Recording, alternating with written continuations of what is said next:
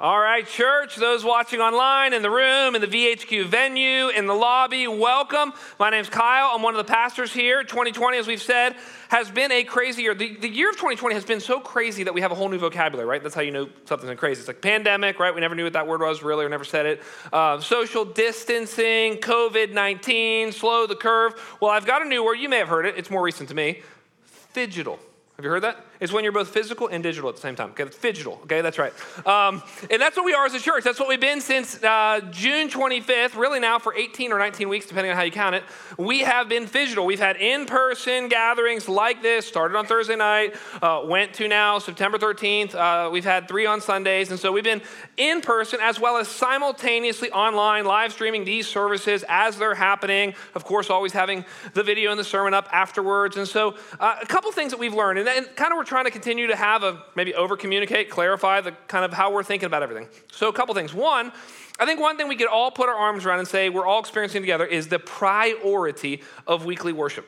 Whether you're watching online or whether you're here, it's got to be the priority of weekly worship. We'll get in this actually as we look at today's sermon, but the church has always prioritized the gathering on Sunday. The second thing that we've had to realize and kind of talk about is, and we said this a long time ago, but we do not create downloadable experiences. So, I mean, how do you and we're trying to help with people who are watching online at home. We're glad that you are watching. How do you communicate the dramatic nature of baptism and what happens in a room when somebody publicly identifies with Christ? How do you communicate? It doesn't matter if you capture it in 4K, it, it's not transferable in the deepest sense. Uh, communion, how do you do it? Well, we don't do it in, in home. We, we can't do it. We, we try to communicate online, but it's difficult. In two weeks, we're going to do parent commissioning child dedication. We're going to have families up here with their babies and they're saying, I want to dedicate them to the Lord and will you help us and will you pray for us? It's like, it'll be shown online, but it's not the same as being in the room. And so here's how, here's how we're thinking about it. We realize continually there's multiple categories of people, right? There's people who've come back fully, fully re-engaged their life. Some were more early adopters than others, and some came more on Thursdays, and some came back on Sundays, and but we're here. Then there's a whole group that can't come back. Okay, we always have to say this, but, but it's real. Uh, and we know at least a dozen families that we know for sure. It's like they can't come back elderly parents they're taken care of all the time, they're immunocompromised, they're clinically anxious. We get it. That's why we're streaming. There's a whole there's a whole other category of you, and I've thought of how to say this this week, um, who you now that it's open to come in person or online, you just decide every week what you're going to do, and you're confusing to, to us. Okay, and, it's, it's like I, I, we we think there's something unique and special that happens in the in-person gathering. We think there are dozens of conversations, often that happens uh, for each person when they come. There are intersections, there are relationships. There's something that happens in the moment when we're together. There's something that happens when we sing together, when we celebrate together. But then there's a third group, and, and it's the people who can come back, but they keep making excuses why they can't. And we don't, we love those people. We're, we're here with grace and truth, but we're just having a conversation. And, and it's interesting because and I'm, I'm, concerned for those people for multiple reasons. Um, one reason is, you know, I, knew a guy, and he talked about his very sick daughter. This is important to understand this. He said, My daughter was very, very sick. She had an illness for years. And there was a time in her teenage years where we realized you're going to have this illness for a long time. And he said, One of the most important things we ever said to our daughter is, There's going to be certain things you can't do because of your illness. And that's fine. And when, when, when you genuinely can't do something because of your illness, you tell us, or you tell whoever you're with, and you don't do that thing because of your illness. But then there's going to be times you're not going to want to do something, and you're going to want to use your illness as an excuse. Think pandemic, right? Everyone has the biggest hall pass in the world not to do what they don't want to do.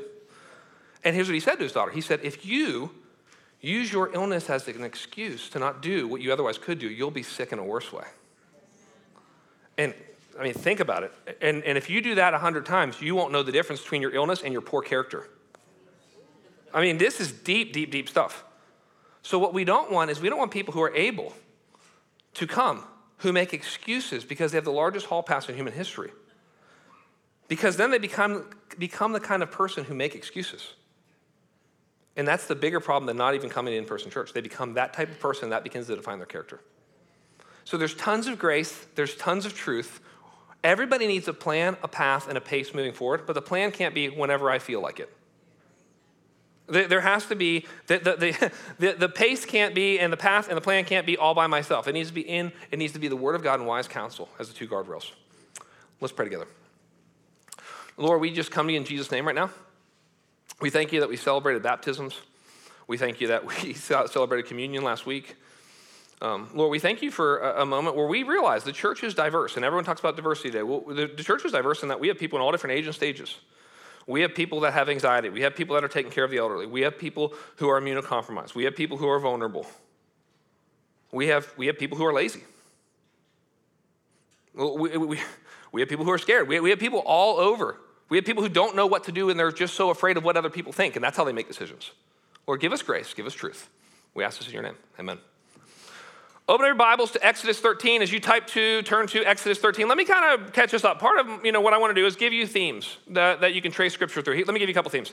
Um, as you think through the book of Exodus or think through the larger Scripture, here's a theme: meals. Uh, that's one way to understand the whole Bible. It may sound kind of simple, but meals. For example, how does how do we get into the trouble that is the sin and fall and rebellion? A meal. Adam and Eve eat a meal they shouldn't have eaten. And because they eat that meal, we fall into sin. That's the first meal. What's the second big meal in Scripture? The Passover. We talked about that last week. Right? It's a meal that God says, I want you to have this meal to remember my deliverance. That's the main meal that is remembered for the rest of the Old Testament. Then Jesus shows up, and what does he say? I want to eat a meal with you guys.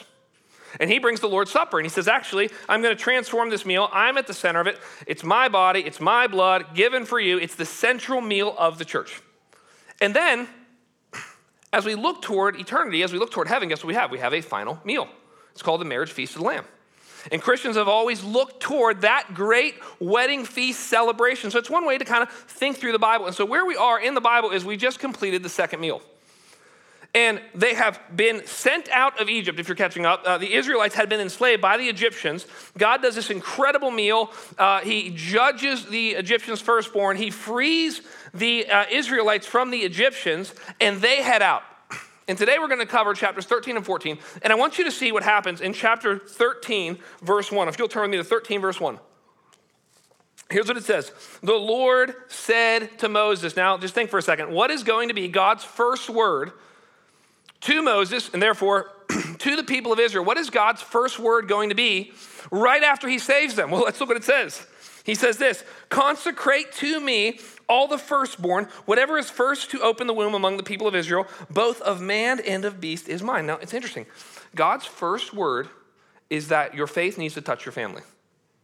That's just an interesting thought. Like his first word is, hey, here's, okay, we're on the other side of this mass, you know, Passover, and there was judgment, and you're going to be free. We're going to get to the Red Sea today as well. But basically, the people are on their way to freedom. And he says, here's the first thing you know your faith needs to touch your family right? Because, and you go, well, why is that? Because he's talking about the firstborn in the family. It's like, well, because that's the real you. It's like, you know, you're here today and we just, you know, I don't want to contradict myself. I just talked about for five minutes the importance of weekly worship. And it is very important, but like there, there's church you and then there's real you. And real you is you at home. Real you is tired you at home. Real you is your guards down at home. Real you is it's been a long day. Real you is it's the weekend. You know, real you is you're at the dinner table. Real you is it's nighttime for the last couple hours before you go to bed. That's real you. And, and for your faith to be real, it has to touch that part of you. Real you is you with your kids when you're frustrated. That's real you. And so what he's saying is, hey, your faith needs to touch your family and your life at home, right? And, and we not realize this during COVID? I mean, COVID has been a really strange time because home became the hub again. It always has been the hub. But like overnight, it's like everybody's figuring out how to educate their kids. Everybody's like, well, I guess we're cooking at home, right? Or everybody's trying to work from home. Uh, nobody's traveling, at least for a season. Everything has become home oriented, and guess how most of us dealt with that? Not very well. Most of us weren't ready for it. Most of us weren't ready to be the spiritual leader in the home. Most of us weren't ready to be the coach or, or whatever, the teacher or whatever, or the cook or whatever we had to be to provide and care for our families. And so God uses this word. Look at it in verse 2. Uh, verse 1 2, it's the word, or verse 2 it is. The word consecrate. What does consecrate mean? We don't use that word, right? We use the word concentrate, focus on something, not consecrate. Consecrate means I take something ordinary and I set it aside for the Lord.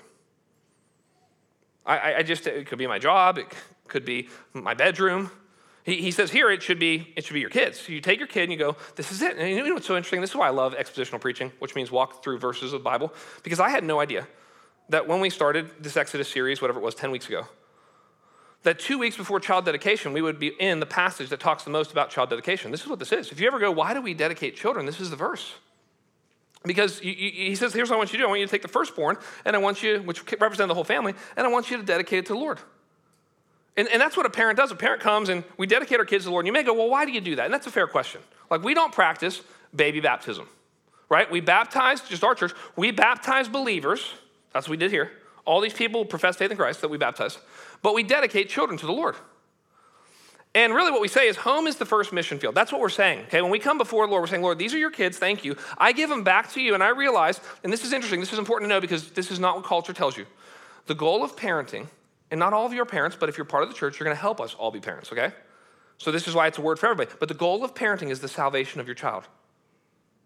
Okay?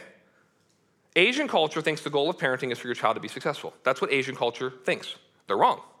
It's not a bad goal. Uh, what do Americans think? The goal of parenting is my child be happy and healthy, even if they're headed to hell. But if they're getting to express themselves and they're emotionally satisfied and they're having fun, then, you know, then I'm okay with it. The goal of parenting is the salvation of your child. And it's like, well, we know that we can't save our own kids. And so what do we do? We say, Lord, would you do something? And the reason that we do this and the reason that he had it done before the church is like you say, hey, guys, help us. So you're going to see this in two weeks, right? Help us. It takes a church to raise a Christian. And we need everyone together. But, but look, he doesn't just say that. If you look at what he says in verse 2, he doesn't say, just dedicate your children to the Lord. I want you to see what he says next. Look again at verse 2. Consecrate to me all of the firstborn. Okay, so that's your children.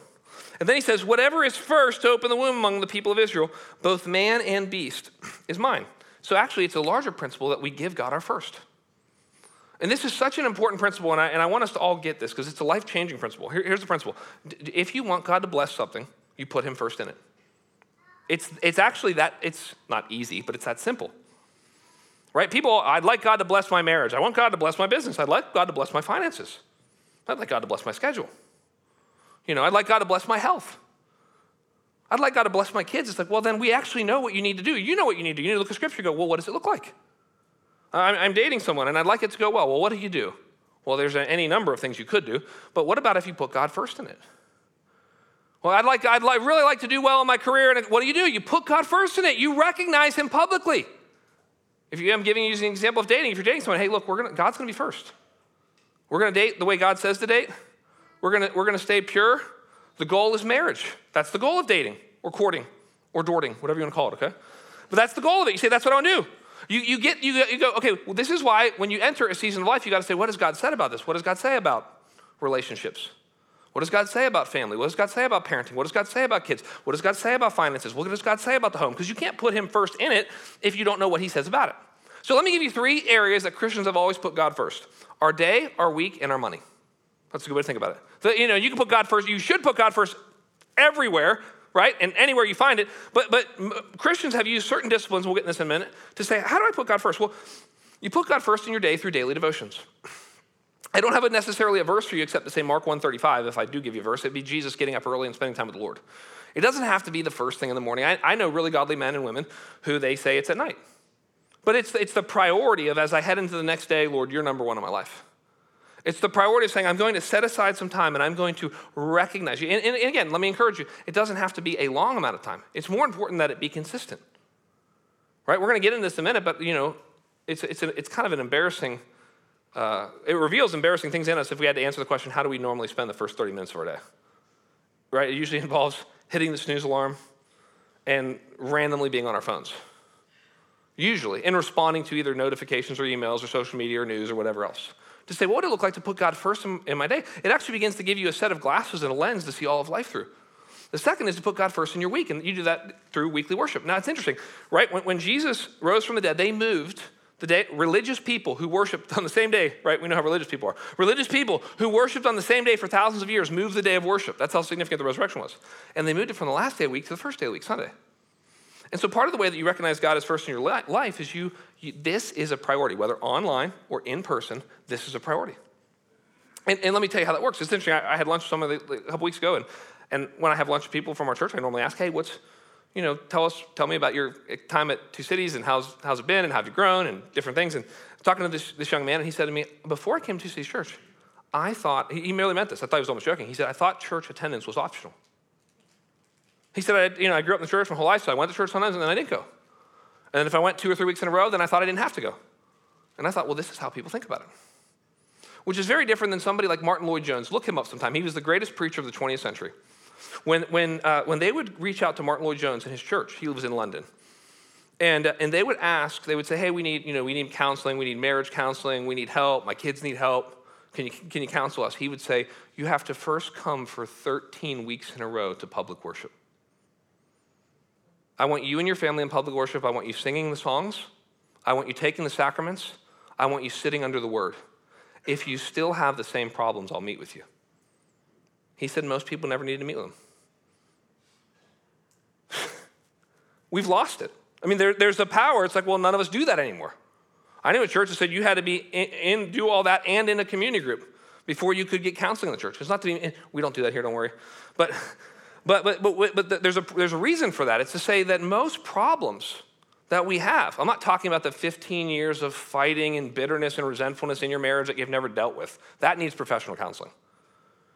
But we're talking about most people, if they would, they would have a lifestyle of their family has in weekly worship together, in community, under the word, singing the songs, taking the sacraments, kids are in kids' ministry, solves almost all your problems. And then the third thing is put God first in your finances. And we all know that. Well, you know, you know you should do that. The difference between doing that. Now, it's interesting. I saw a survey recently. Millennials were asked uh, if they were generous or not.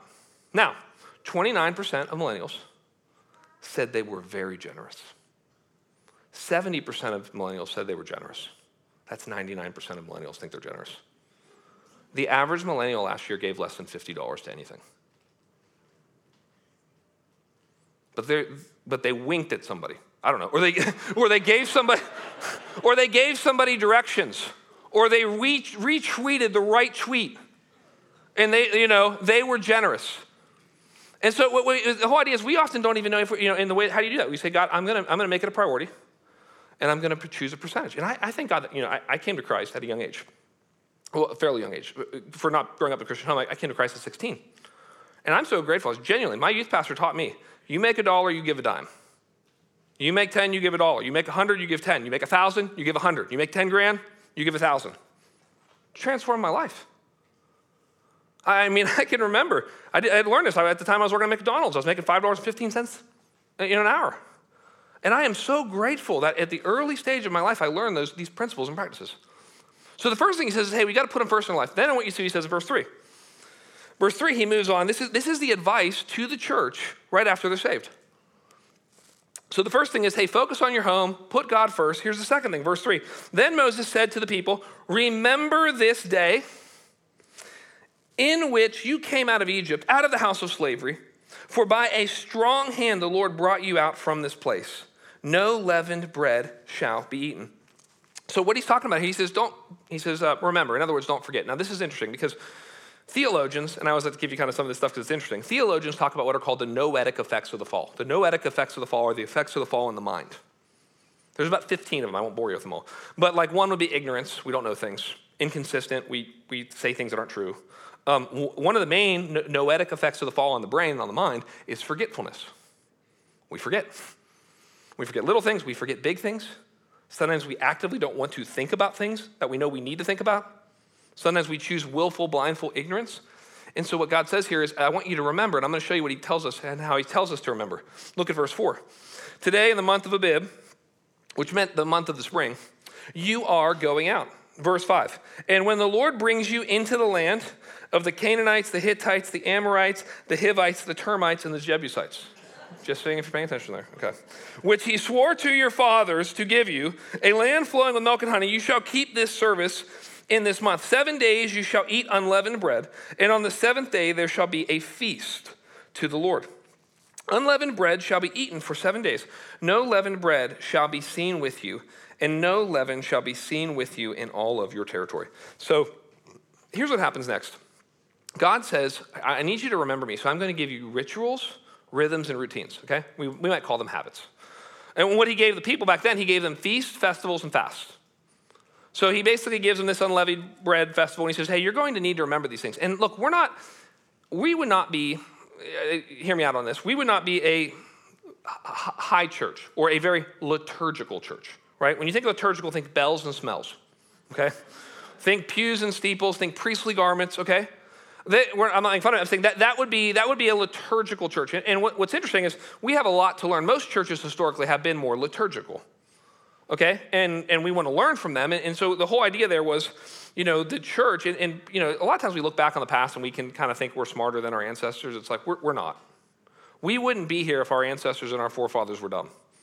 They were really smart and they, they figured out how to capture the Christian faith and pass it on to generations in many ways better than we're doing. And, what they would do is they would have all these, like, they would create a whole church calendar. Now, this is important. The Bible, we're, we're just, we're a Bible church here. The Bible does not necessitate a yearly calendar, it necessitates a weekly calendar. So you can't read the Bible anywhere in the New Testament and find what would be considered like, you need to celebrate Lent, you need to celebrate Advent, you need to celebrate Pentecost Sunday, you need to, no, none of that. You can do those things. The Bible only necessitates a weekly calendar. Sunday worship, Sunday worship, Sunday worship. That's all it necessitates. But if you think about it, there's a lot of things that we can learn from the rituals of the past. Like, you know, I, I, does anyone else struggle to make Christ the center of Christmas? I mean, our family does. So, you know, Advent is a way that a lot of times, and we don't celebrate that as a church and have this whole Advent calendar, but, but a lot of families do. And they say, this is one of the ways that it helps me make Christ the center. You know, Lent. Now, a lot, a lot of Protestants don't do Lent because they're afraid that they're going to feel Catholic and all that kind of stuff. But, but the reason that Lent, uh-huh, um, um, some of you are like, yeah, but, but but Lent is, is the way that, that people would say, okay, look, as, as I think about sacrifice, as I think about the suffering of Christ, as I think about the servant hearted nature of what he did, I need to put something in my life that would make me remember it. Now, I remember I was a new Christian. I was talking to a guy at work. This was years ago when I was in high school. And, uh, and he said to me, Guess what I'm giving up for Lent? And I said, What? He said, Marijuana. I said, Hmm. Praise, praise the Lord. I don't know if you fully get the idea of this whole, okay. But, but he was trying, okay. But the whole idea is that God, God has put into our life rhythms, er, you know, rituals, rhythms, routines to try to help us. Now, here's the truth we all have rhythms, rituals, and routines in our life. That's, that's kind of the humbling reality, right? Like, one of the, if you want to create new rhythms and rituals and routines in your life, which I think we all need, and honestly, it'd be a great thing as we kind of come out of COVID, right? Because this is interesting, right? When, when they're coming out of something into a whole new season, the first thing God says is, you need new rhythms and rituals. It's like, wow, okay, well, we're kind of getting out of COVID a little bit. There's a new normal, there's a next normal. January is coming, 2021 is coming. It's like, okay, well, how do we put new rhythms and routines in? Well, first of all, here's what you have to do. First, you have to understand what is your current rhythms and routines. And one of the things you have to do is you have to watch yourself. Like, this is hard to do. I've actually been doing this this week in preparation, but you have to watch yourself like you don't know yourself. You have to watch yourself, like, watch your life like you're a stranger to yourself and go, why do I do everything that I do? And let me just ask you a couple questions. I mean, these are some things to talk about on the way home or talk about with your community group. So, because you want to think about what are your current rhythms and rituals and routines, okay? Because for most of us, they're ruts, okay? They're not, they're not super helpful. So, here's a couple questions. What do you do when you first get up in the morning? I think most people, I, I could be wrong, I think most people hit the snooze once or twice, grab their phone, continue to lay in bed, or get in a comfy chair and spend the first who knows how long doing who knows what they're doing on their devices. I mean, it could be read the news, it could be check politics stuff, it could be check Twitter, it could be on social media. Sometimes we don't even know what we're doing, right? It's like, what am I doing? You got in some YouTube hole, you know, you're, you're, you're there for 30 minutes, like, what was I watching? Or, or here's another, I mean, what, what do you do every time you get in the car? You do something. I mean, most of us do the same thing.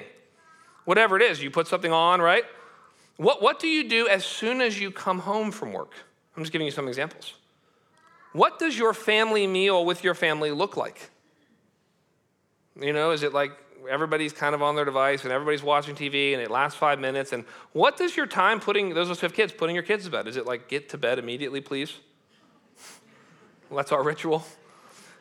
Uh, no more water. You can't possibly be that thirsty. Go to bed. Um, but it's, it's interesting because you know, and then, and then I'm really concerned about, I mean, genuinely, think with me about this, and we could talk more about this in weeks to come as we think about our rituals and routines, but I mean, I really think the average American, I'm not necessarily saying everyone at this church, but I think the average American ends up having two to three hours every night, discretionary time. Two to three hours. Let's say you put your kids to bed at 7.30 or 8 o'clock if you got young kids, or you don't have kids, and so you finish eating and you do whatever you need to do, and then it's finally your time. What is the long-term effects of the vast majority of people spending the last three hours of their day drinking alcohol and watching streaming services until they fall asleep. It's really quiet in here. I mean, I, I just, I mean, that's, what, that's what most people do. It might be what most of you do. Or drop the alcohol. It's just, it's just drink a sugary drink or drink something, and then, and then stay up for three or four hours, often longer than you planned. So then also you're too tired in the morning. It's like, okay, only one season tonight, guys. Okay, we're going to bed. Um, but well, I don't know. I don't know the long-term effects of all those things. But I think if we were to be honest, say, okay, well, what does it mean to try to have something that looks like healthy rituals in our life? This is what God wanted them to have. Here, I'll, I'll show you. He, he, gives a couple examples here. Look at um, look at verse eight. He says this. He says, "You shall tell your son on that day." So it's interesting. He assumes family conversation, eye to eye contact conversation uh, uh, between a father and a son or families.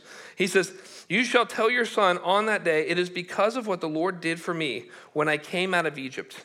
And it shall be a sign on your hand and as a memorial between your eyes that the Lord may be in your that the law of the Lord may be in your mouth. For with a strong hand the Lord had brought you out of Egypt.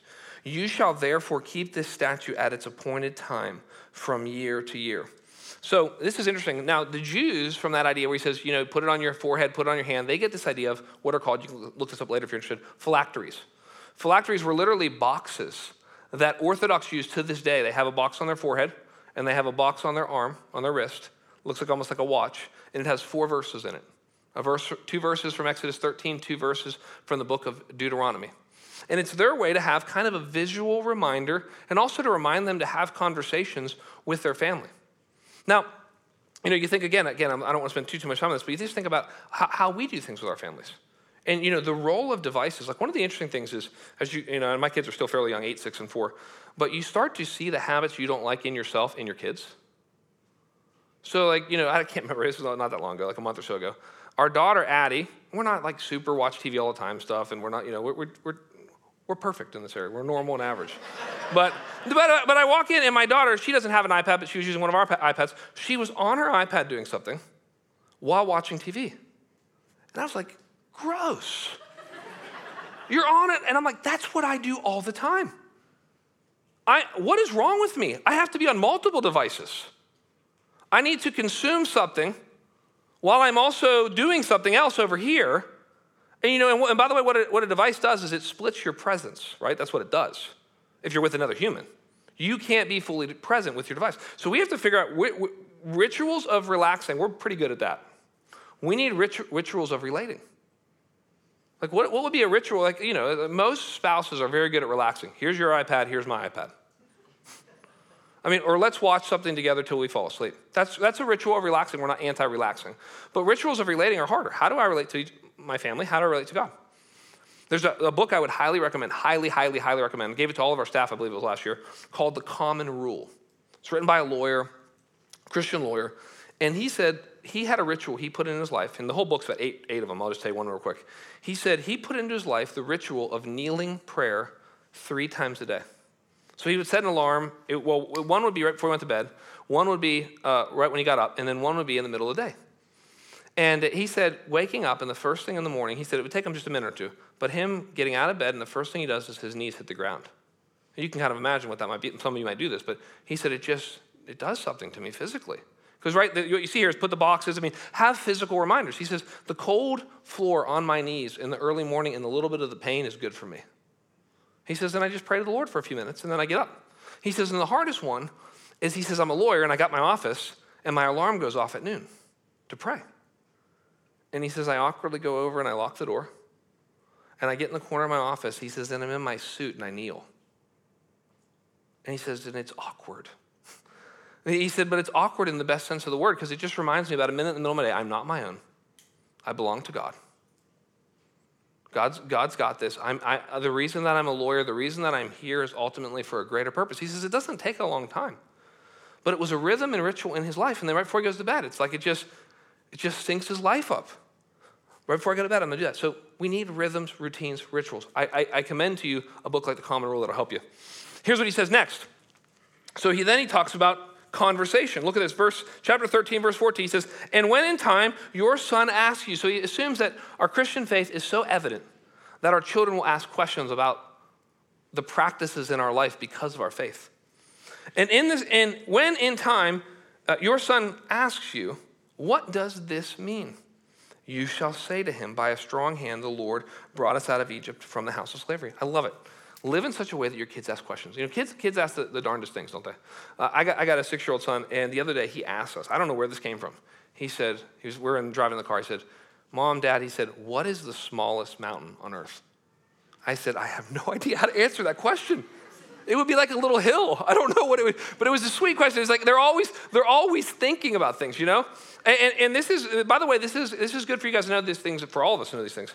This is the first idea of catechisms in the Bible. So again, again, we we that we may think that's a weird thing, but historically, catechisms, catechizing, the idea that there's a back and forth question and answer nature that we do things. Like I did this with my family. Again, I recommend this resource, New City Catechism.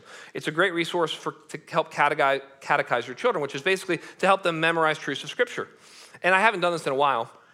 But there was a season when, when, when our daughter was four where I took them through the New, New City Catechism. And the first question is, of the catechism is, what is our only hope in life and death? Which is a strange thing to ask a four year old, okay? and the response to it is even more strange, or not strange, but even more biblical. The, the response that you teach them is um, that I am not my own, but I belong to God. It's like, wow. And you realize when you see that, you realize there's all these deep ideas that Christians long before us have thought of that to help us pass on the faith to the next generation. So that, that the whole first thing is he says, I want you to put me first. And then you need rhythms, rituals, routines to keep me first, to remember and recognize me. Here's the next thing he says. Look at me at verse 17. Then he begins to lead them. After he says, Okay, I want you to remember me, I want you to have rituals, rhythms, routines, says this When Pharaoh let the people go, God did not lead them by the way of the Philistines. Now, that would have been a much shorter journey. That would have, they estimate, estimate uh, would have taken something like two weeks for them to get to their location.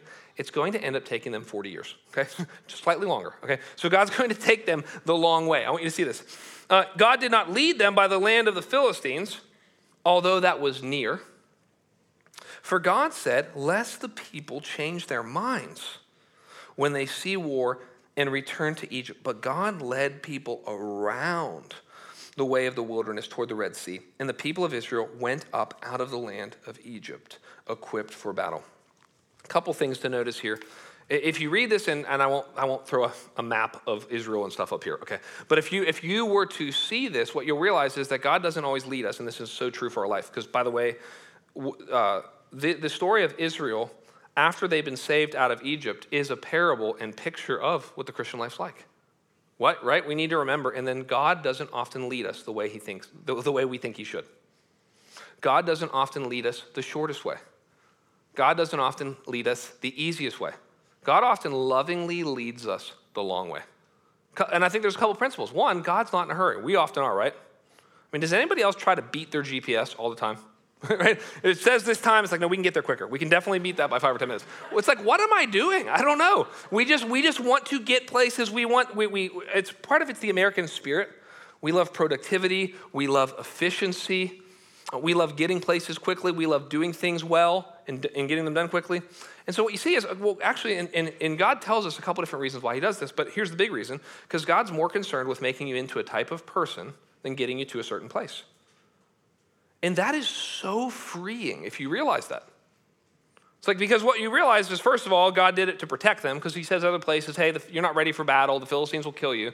So sometimes God leads you the long way. You're like, well, why did it take me this long to get married or to find my career or you know whatever it is or to have kids or to you know or to find you know find a good friend it's like well i don't know all the answers to those questions right There's, it's complex but one of the answers oftentimes is okay well, well god was maybe god was protecting you here we see protection. Here's another thing God says that often He leads us the long way. He says this in the book of Deuteronomy. At the very end, He goes, Hey guys, here's why I led you the long way to humble you and show you what's in your heart.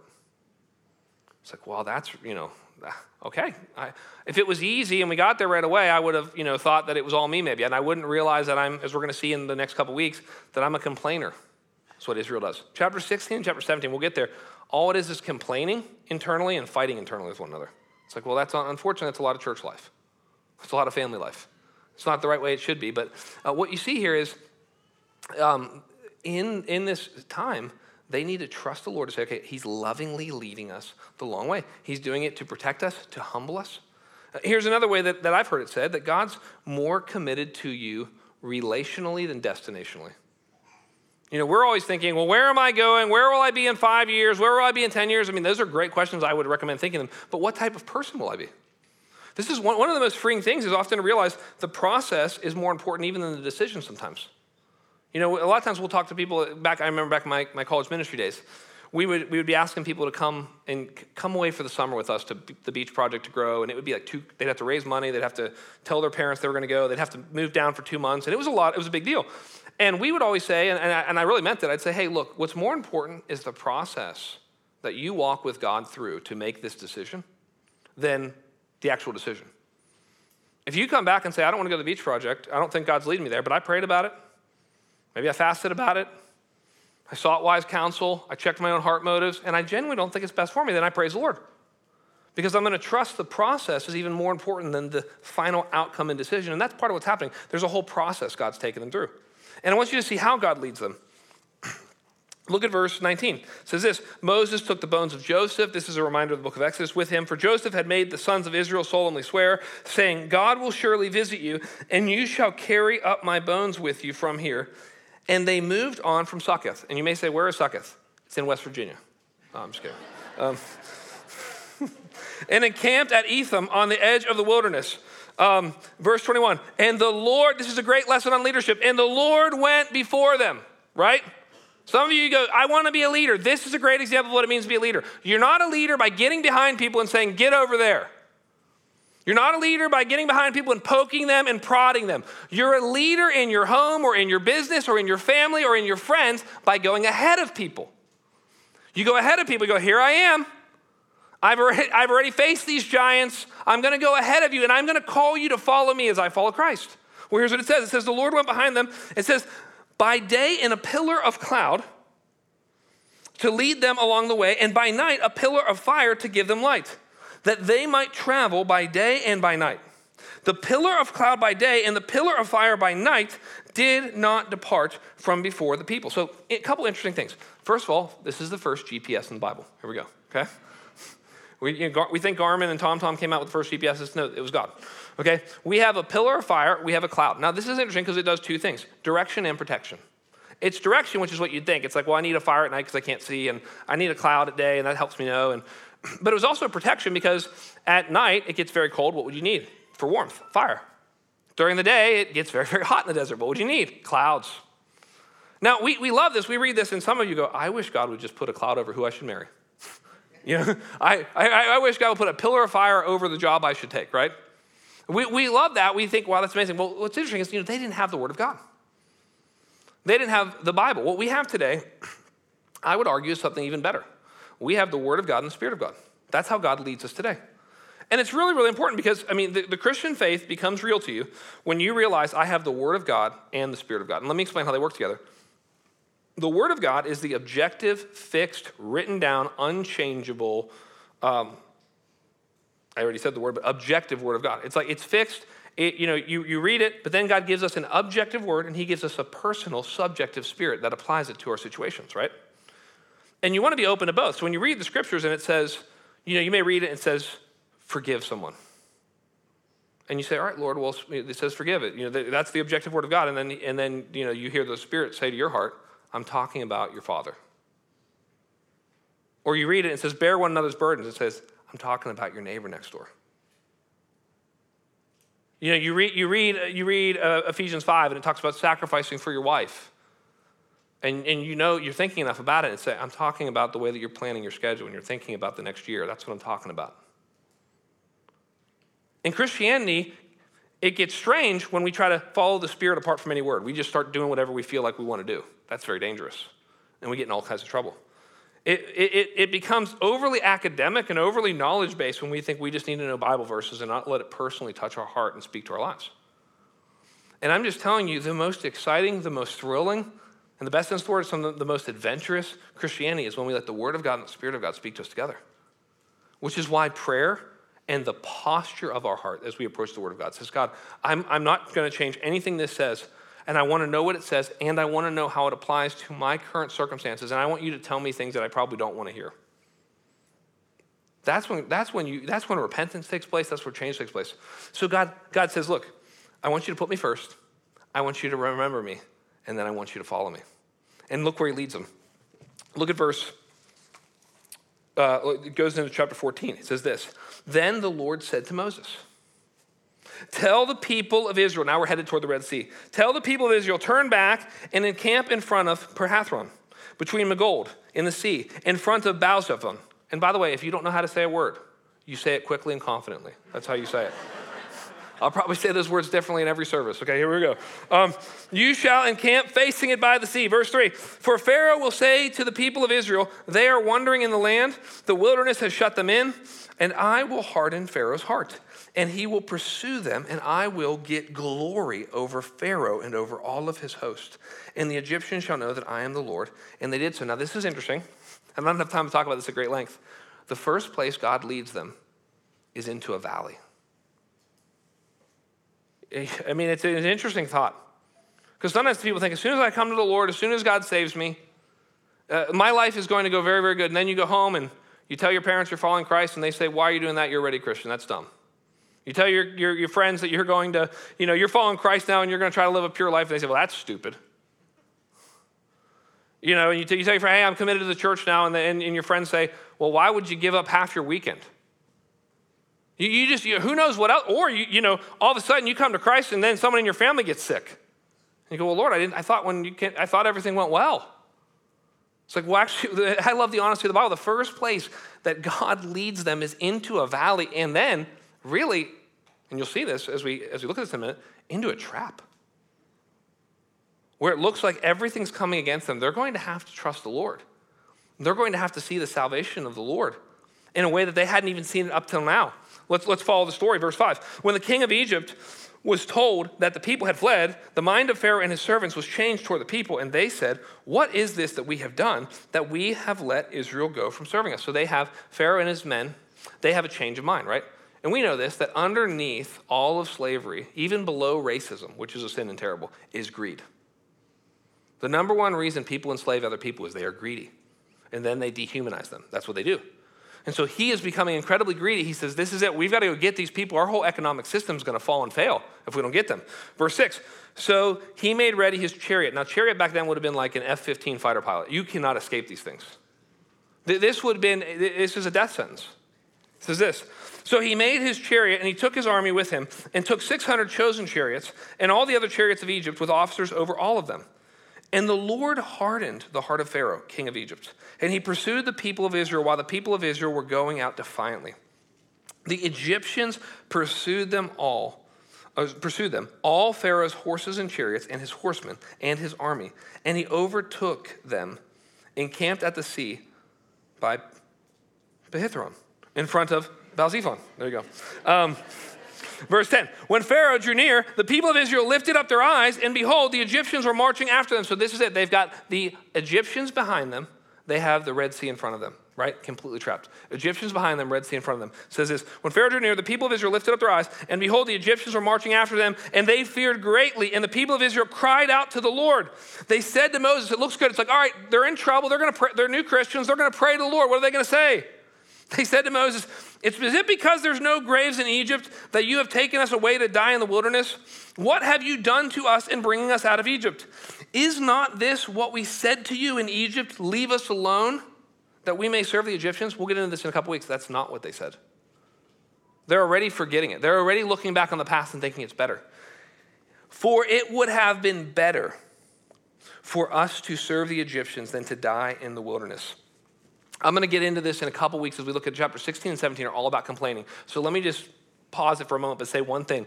What does it take in your life for you to start complaining and stop believing? Like, what is it? It's like, you know, you're, you're loving the Lord. It's just going well. Maybe you're going to sing a song afterwards. You're like, all right, Lord, I want to follow you. What has to happen in your life?